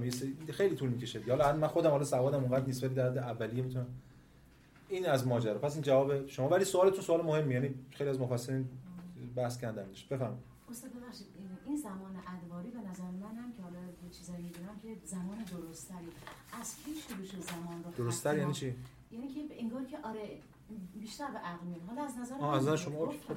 حالا ان یه ترم شما بیاین اینجا. شما مرسی. خب. می‌خوام ببینم که این از کی ما زمان خطی رو پذیرفتیم و بهش؟ برسیم. هر وقت بهش برسیم میگم از این لحظه شد دیگه. الان دیگه بله. قبلا درست‌تر بوده. به هر حال حالا بهش برسیم ما میگیم که از کجا اون ادیان ابراهیمی اینا اون زمان خطی رو مطرح کردن و بعدن شکل مدرنش در فیزیک مدرن چجوری میشه بازم خطی میمونه و اینا. بله. سوال سوال. خب. متفکر آخری که می‌خوام بهش بپردازیم و من اینو در ادامه امپدوکلس می‌بینم. این اگه اینا رو کنار هم بخونیم معنادار میشه. هرچند بعضی این کار نکردن بعضی از مفسرین. حتی بعضی ها مثل تسلر که شما خوندید اینا رو در مقابل هم قرار دادن. می‌دونی که تسلر مثلا یه چیزایی رو به آناکساگوراس نسبت میده یه چیز من امپدوکلس نسبت میده که من قائل نیستم. این تناسخ رو بهشون نسبت میده و اینا. اینا رو حتی در یه تنش قرار میده با هم دیگه. ما حالا نمی‌خوایم وارد بشیم. ما می‌خوایم اینا رو در ادامه هم دیگه ببینیم. متفکر مهمی به اسم آناکساگوراس. آناکساگوراس خب یه متفکر معروفیه. بعضیا یک صفات خیلی عجیب غریب بهش نسبت دادن. می‌دونیم که به حال یه خانواده ثروتمندی بوده رها می‌کنه همه چیزو میاد آتن. آتن اون موقع یه بابایی بوده اسم پرکولس که دوست آناکساگوراسه و این حاکم آتنه به این معنا فرمانرواست و مدت زیاد فرمانروایی می‌کنه. یه درگیری میشه اونجا و تنش زیادی شکل می‌گیره. آناکساگوراس محکوم می‌کنن. به اعدام محکوم میشه. به دو جرم. جرم اولش این بود توهین به خدایان. به چه دلیل؟ به دلیل رواج دادن اسم نقولش اصلا بخونم. از استیس. رواج دادن نجوم. ببینید اینم حالا این بخش جالبش هم بخونید ببینید آناکساگوراس اه، حالا این خیلی نقل قولا رو ول کنیم. این یه جنبندی کرده. استیس تو این فلسفه تاریخ انتقادی فلسفه یونان. آناکساگوراس همچون آناکسیمانوس زمین رو سطحی مسطح میدانه که در هوا شناور است. اجسام اجرام آسمانی فلان فلان. اجرام آسمانی توده های سنگی هستند که به واسطه نیروی چرخش زمین از آن جدا شده و خرد شدن این یه نکته. و با پرتابشان به بیرون به واسطه سرعت حرکتشان برافروخته می شود ماه از زمین ساخته شده است و نور خورشید را باز می تواند به این ترتیب آناکساگوراس تنها نخستین انسانی بود که علت درست نور ماه را به دست داد. یعنی نور داره. او همچنین نخستین کسی بود که نظریه درست کسوف و خسوف را کشف کرد زیرا به نظر وی علت خورشید گرفتگی قرار گرفتن ماه در میان خورشید و زمین است و ماه گرفتگی از افتادن سایه زمین بر روی ماه پدید. ببین نجوم داره شکل می‌گیره به این شکل. سعی توضیح داده میشه. البته معتقد بود جهانهای دیگری غیر از جهان ما با خورشیدها و ماههای خودشون هم وجود دارن. این جهانها مسکونی ما کاری بهش نداریم. خب آه اون چیزی که باعث شد اتهام الحادش رو بگم موجب اتهام الحادش شد این بود که معتقد بود که خورشید فلزی گداخته است. توهین به خدایان به این معنی قبلا خورشید خدا می‌دونستن الان تو خورشید رو هم که خدا می‌دونستن توجیه فیزیکی براش کردیم حتی اون بهانه بود برای اینکه پاپوش بود برای اینکه بخوام پرکولوس رو اذیت کنم و درگیری سیاسی بود. این نکته اتهام دومش هم جاسوسی برای ایرانیان بود که اینم بعید نیست بلاس تاریخی چون یه دوره‌ای همراه بوده با سپاه سپاه خشایارشاه اینم بوده بلاس شواهد تاریخی هم وجود داره. ولی به حال حالا بازم ماجرا زیاد به اعدام محکوم میشه بعد حالا اینکه اعدامش نمی‌کنن چی میشه اینم باز داستان زیاده. بعضی میگن پرکولوس فرارش داده بعضی میگن عفو می‌گیره این چیزای دیگه. ولی اون چیزی که مهمه که بعد برمیگرده به اون منطقه خودش رو اونجا زندگی می‌کنه. اما این قبل از که وارد بحث خودش بشیم این نکته مهمی که آناکساگوراس به یه معنا اولین کسی که میره آتن و در آتن یه حوزه فلسفی واسه خودش ایجاد می‌کنه. درسته که هنوز آکادمیای افلاطون شکل نگرفته مدرسه‌ای در کار نیست ولی اولین فیلسوف آتنیه به معنای دقیق کلمه. هرچند خب مغزوب شده درگیر شدن باشین. این پس یه نکته برای در مورد آناکساگوراس مهمه. اما اون چیزی که حالا به بحث ما برمیگرده یه کتابی داره آناکساگوراس باز مثل همه اون دوره کتاب درباره طبیعت. از این کتاب درباره طبیعت یه بخشهایش به ما رسیده. حتی بخشای مفصلی داره ولی بخشایی که به ما رسیده بازم مثل همون نمونه های دیگه مرحوم شرف اینجا بخشی که رسیده رو ترجمه کرده. من از همینا باز نقل قول می‌خونم و سعی می‌کنم بحثم رو حول همین سامان بدم. ایده هایی که آناسوراس داره دو تا ایده اصلی داره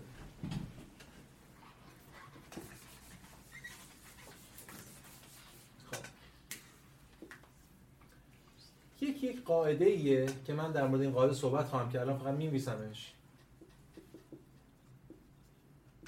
از هر چیزی در هر چیزی چیزی هست. دو یه مفهومیه. نص که ما در موردش صحبت خواهیم. خب قاعده اول. قبل از این وارد این مفهوم بشیم یه توضیح بدیم در مورد رویکردش به عناصر. ببینید چرا من آناکساگوراس رو بعد از امپدوکلس درس میدم؟ با اینکه 8 سال زودتر از اون اصلا به دنیا اومده. یعنی من بلاس تاریخی باید قبلش باشه دیگه. ولی ما چون روی کرده خاصمون خودمون رو داریم سعی کنیم اینا مفهومی کنار هم بشیم اگر فرض کنیم که ما از عناصر آرخه های واحد شروع کردیم به آرخه چهارگانه رسیدیم آناکساگوراس انگار داره میگه که چرا چهار تا؟ درسته آقای امپدوکلس که باید آرخه چند تا باشه ولی چرا چهار تا؟ آرخه بی نهایت. به تعداد هر چیزی عناصر وجود داره. چوب ها فلزها آتش ها آب ها هر چی که هست علف ها گوشت ها به تعداد هر چی که هست به همون تعداد عناصر وجود داره. و این یه جور کسرت در عناصر رو عناصر رو شکل میده. ببینید در همین کتاب در پیرامون طبیعت هم درباره طبیعت میگه که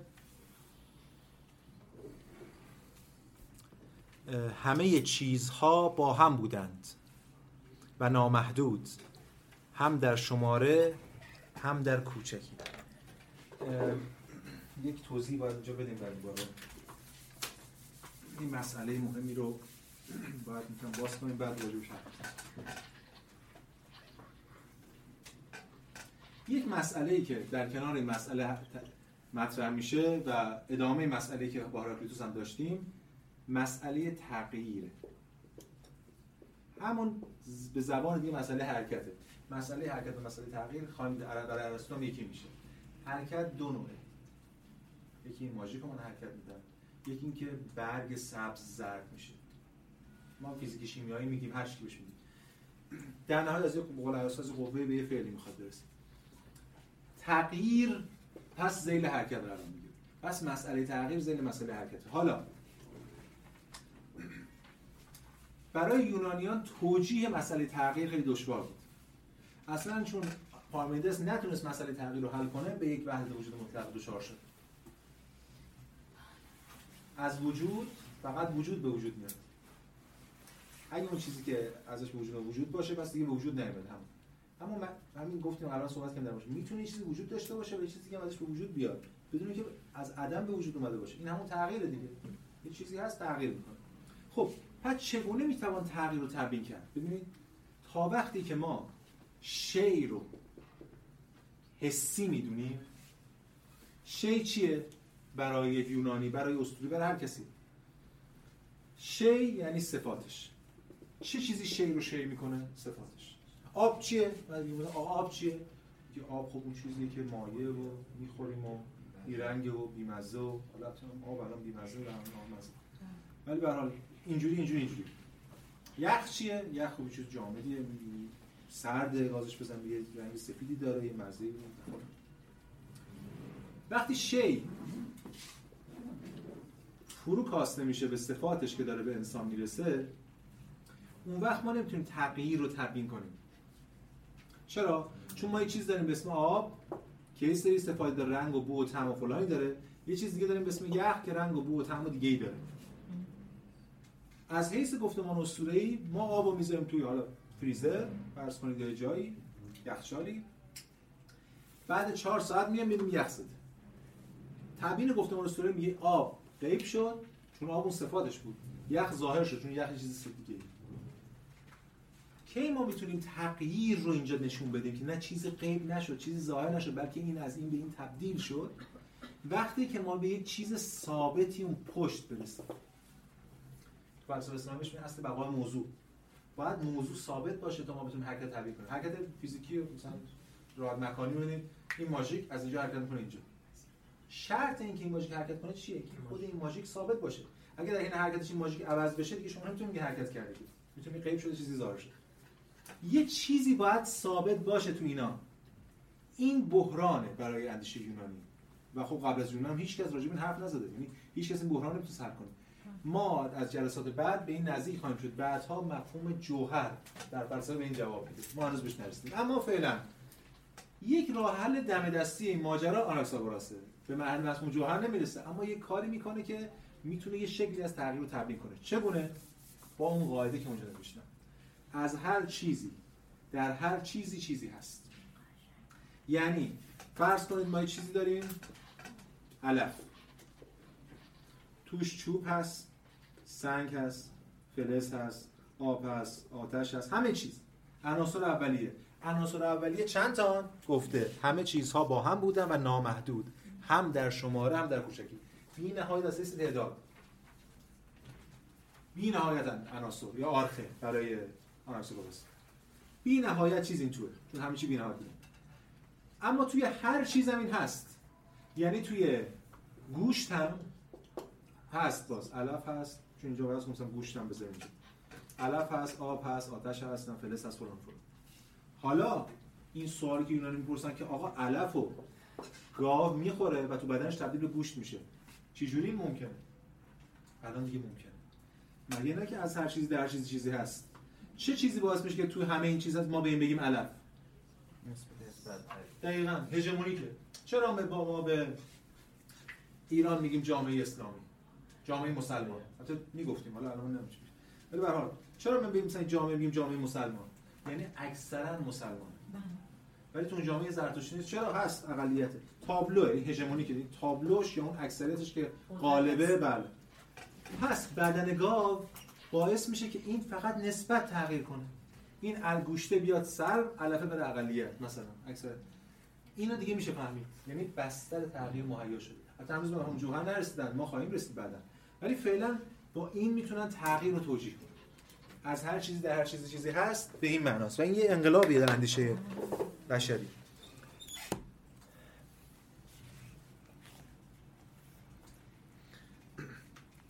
این من باز نقل قولای دیگه هم بخونم مثلا.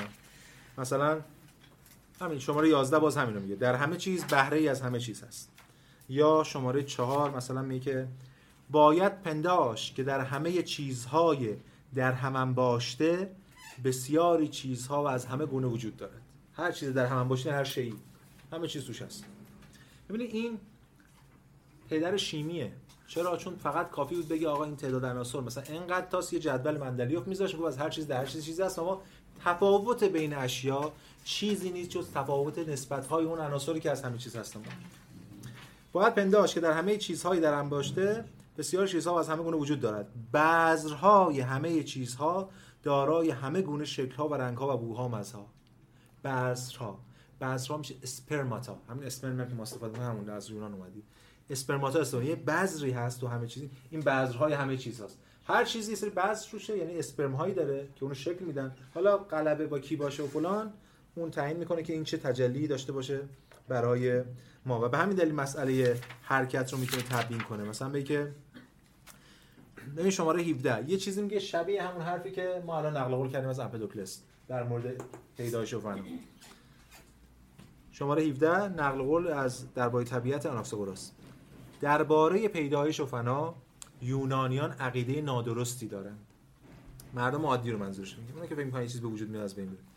زیرا هیچ چیز پدید نمی آید و هیچ چیز فنا نمی شود بلکه از چیزهای هستنده به هم می آمیزد و از هم جدا می شود بنابراین درستتر است که بگوییم پیدایش را در هم آمیختن و فنا را در هم پاشیدن بدانند یعنی این همون همون همون حرفی که الان از اپوکریپس نقل کردیم این به شکل دیگه داره همون رو مطرح می‌کنه. پس این از بحث ما. اما یه چیز دیگه هم مهمه این وسط که از اینجا شکل می‌گیره و حالا حالا باش کار می‌کنیم. ما الان بستر تغییر رو فراهم کردیم. اما این سوال همواره مطرحه که چه چه عنصر محرکیه؟ ببین یه بس- بستر حرکت یکی هم محرک. اون محرک چیه؟ در یونان همواره محرک قدیمه. یعنی همیشه این حرکت بوده خواهد بود. کسی نمی‌پرسه از آغاز حرکت. آناکساگوراس کسی که به این معنی داره از آغاز حرکت برای اولین بار می‌پرسه. چگونه؟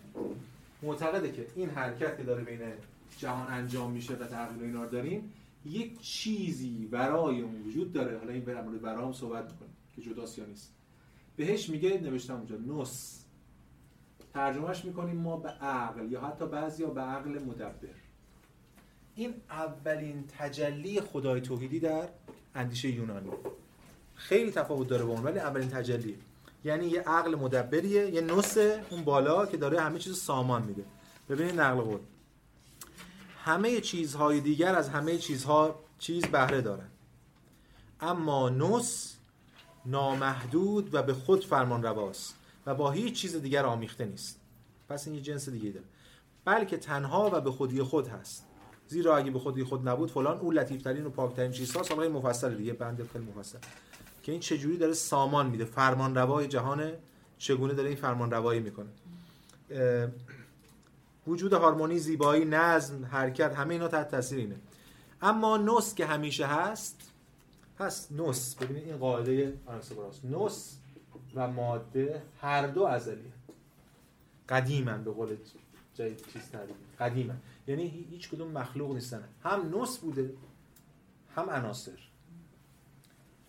ببینید فرقش با همه قبلی ها چیه؟ با اونی که می‌گفت گرما سرما با اونی که می‌گفت آت... انبساط انقباض با اونی که میگه عشق و نفرت. همه اونا یه چیز کوری که در اون مثل نیرو وجود دارن. نوس کور نیست نوس مدبره. نوس قایت داره. برای اولین بار در فلسفه یونانی مفهوم تلئولوژی قایت شناسی رو ما یعنی قا... نو... نوس یه قایتی داره و به واسطه قایتش داره جهان رو حرکت میده و به حرکت در میاره. از طرف دیگه یه دوگانه وجود داره. نوس از یه طرف توی این جهانه. آناکساگوراس هنوز نوس رو بیرون نبرده. هنوز یه جهان داریم. هنوز وارد دو جهانی تو افلاطون و اینا ما وارد دو جهانیت میشیم به یه معنا. یعنی یه جهان اون جهان جهان. تو جهان ادیان ابراهیمی هم که خب همین دو جهانیت. نوس رو بیرون نبرده. اما در اینا نوس رو جدا کرده. این جدایی و اینا ببینید این بحث رو داریم. مثلا در بند 14 میگه اما نوس که همیشه هست به یقین اکنون نیز در آن جایی هست که همه چیز دیگر هست. هم در انبوهی بیرامونی هم در چیزهای به هم گرد آمده و چیزهای جدا شده. این یه جور وحدت وجوده. میگه نوس همون در همه جا هست. اما از اون طرف 13 میگه چون نوس حرکت را آغاز کرد خودش از همه چیزهای در حرکت جدا شد. این مفهوم جدایی خیلی مهمه. یعنی خیلی از متفکران و مفسرین روی مفهوم جدایی تغییر اتفاقی میفته در یونان که این جدایی اتفاق میفته و بعدا به قول نیچه حتی مسیحیت اینا همه ادامه همون سنت نگاه خوریسموس که تو افلاطون بهش خواهیم پرداخت. اینجا نوس جدا میشه. این صراحتا میگه. خودش از همه چیزهای در حرکت جدا شد و به همان اندازه که نوس به حرکت آورده بود همه چیز به آن اندازه جدا می‌شد. و همان گونه که چیزها حرکت می‌کردن و جدا می‌شدن چرخش موجب جدا شدن باز هم بیشتر شده و چیزایی دیگه. پس اینجا ما با یک با یک شکلی از جدایی هم هنوز در یک جهان هم, می‌خواد بره بیرون و این تناقض و این تنش همچنان اینجا وجود داره در اندیشه آناکساگوراس در آستانه یه جور جدایی. این که نوس چیه جنسش؟ بحث های مختلفی مطرح. ارسطو تو متافیزیک صراحتا میگه که نوس مادی. ببخشید. میگه نوس غیر مادیه. یعنی نوس آره. ارسطو می‌خواد ببین ارسطو بعدا این نوس رو می‌کنه محرک نامتحرک خودش عقل خودش دیگه. من همین دلیل میگم اون عقل من اینجا هم عقلی داره. اصلا به همین دلیل که ارسطو میگه صراحتا که آناکساگوراس فرزانه در میان یاوهگویان. همه فیلسوفای قبلی یاوهگو هم به نظر ارسطو نسبت به آناکساگوراس. فرزانهشون به عقل رسید عقل مدبر. اما خیلی از شارعان مثل این تسلی که شما خوندید مثل برنت مثل گروت خیلی معتقدن نه این حتما مادیه. نوس هم مادیه. درسته که نوس و ماده با هم یکی نیستن. نوس یه ماده فارغ از این عناصر ماده لطیف داره که بعدا اسیر و اتر و اینا از در بحث دیگه داره پس این تمایز بین نوس که مادی و غیر مادی باز از اینجا بحثش شروع شده حداقل. بعدا ما می‌دونیم که این ماجرا غیر مادی میشه و میره به یه عالمی که اصلا عالمی که غیر مادی ها شما می‌دونید در جنش هستین دیگه. ریشه دو جهانی افلاطون از همینجاست از همین شکلی که جدا شدن نوس و یکی شدنش با ماجرا. نقدایی که بهش میشه ببینید مثلا ارسطوی نقد می‌کنه. نقدش هم به نظرم جالبه. میگه که ببین نوس برای آناکساگوراس یه جور چیزی که ما بهش می‌گفتیم تو تئاتر هم هستید دوس اکس ماشینا چی بهش میگن؟ فرشته نجات. خدای خارج از دستگاه ترجمه تحت لفظ خدایی که مثلا اتفاقی میفته خدای میاد مثلا یه چیزی درست می‌کنه میره. با یه چیزی هم میومد دیگه. مثلا با تناب و اینا تو تئاتر. با تناب اونو میوردنش من یه کاری می‌کرد بعد می‌رفت. چون از آسمان اومد. معجزه ایدهش همینه دیگه. یه چیزی داره میره یه چیزی درست می‌کنه میره. ارسطو نقدش به آناکساگوراس اینه. میگه این وسط آناکساگوراس مونده بین تحلیل فیزیکی پدیده ها و تحلیل مبتنی بر چیز نوس یا مبتنی بر توجیه غیر طبیعی. ببین ارسطو در صفحه 17 ترجمه شرف میگه که آناکساگوراس عقل را چنان افزاری مکانیکی در ساخت جهان به کار می‌برد و هرگاه در توضیح علت هستی به ضرور چیزها در میماند پای عقل را به میان می‌کشه دوز اکس ماشینا وقت گیر می‌کنه میگه عقل. همین اتفاقی بعدا در مورد خدا میفته دیگه.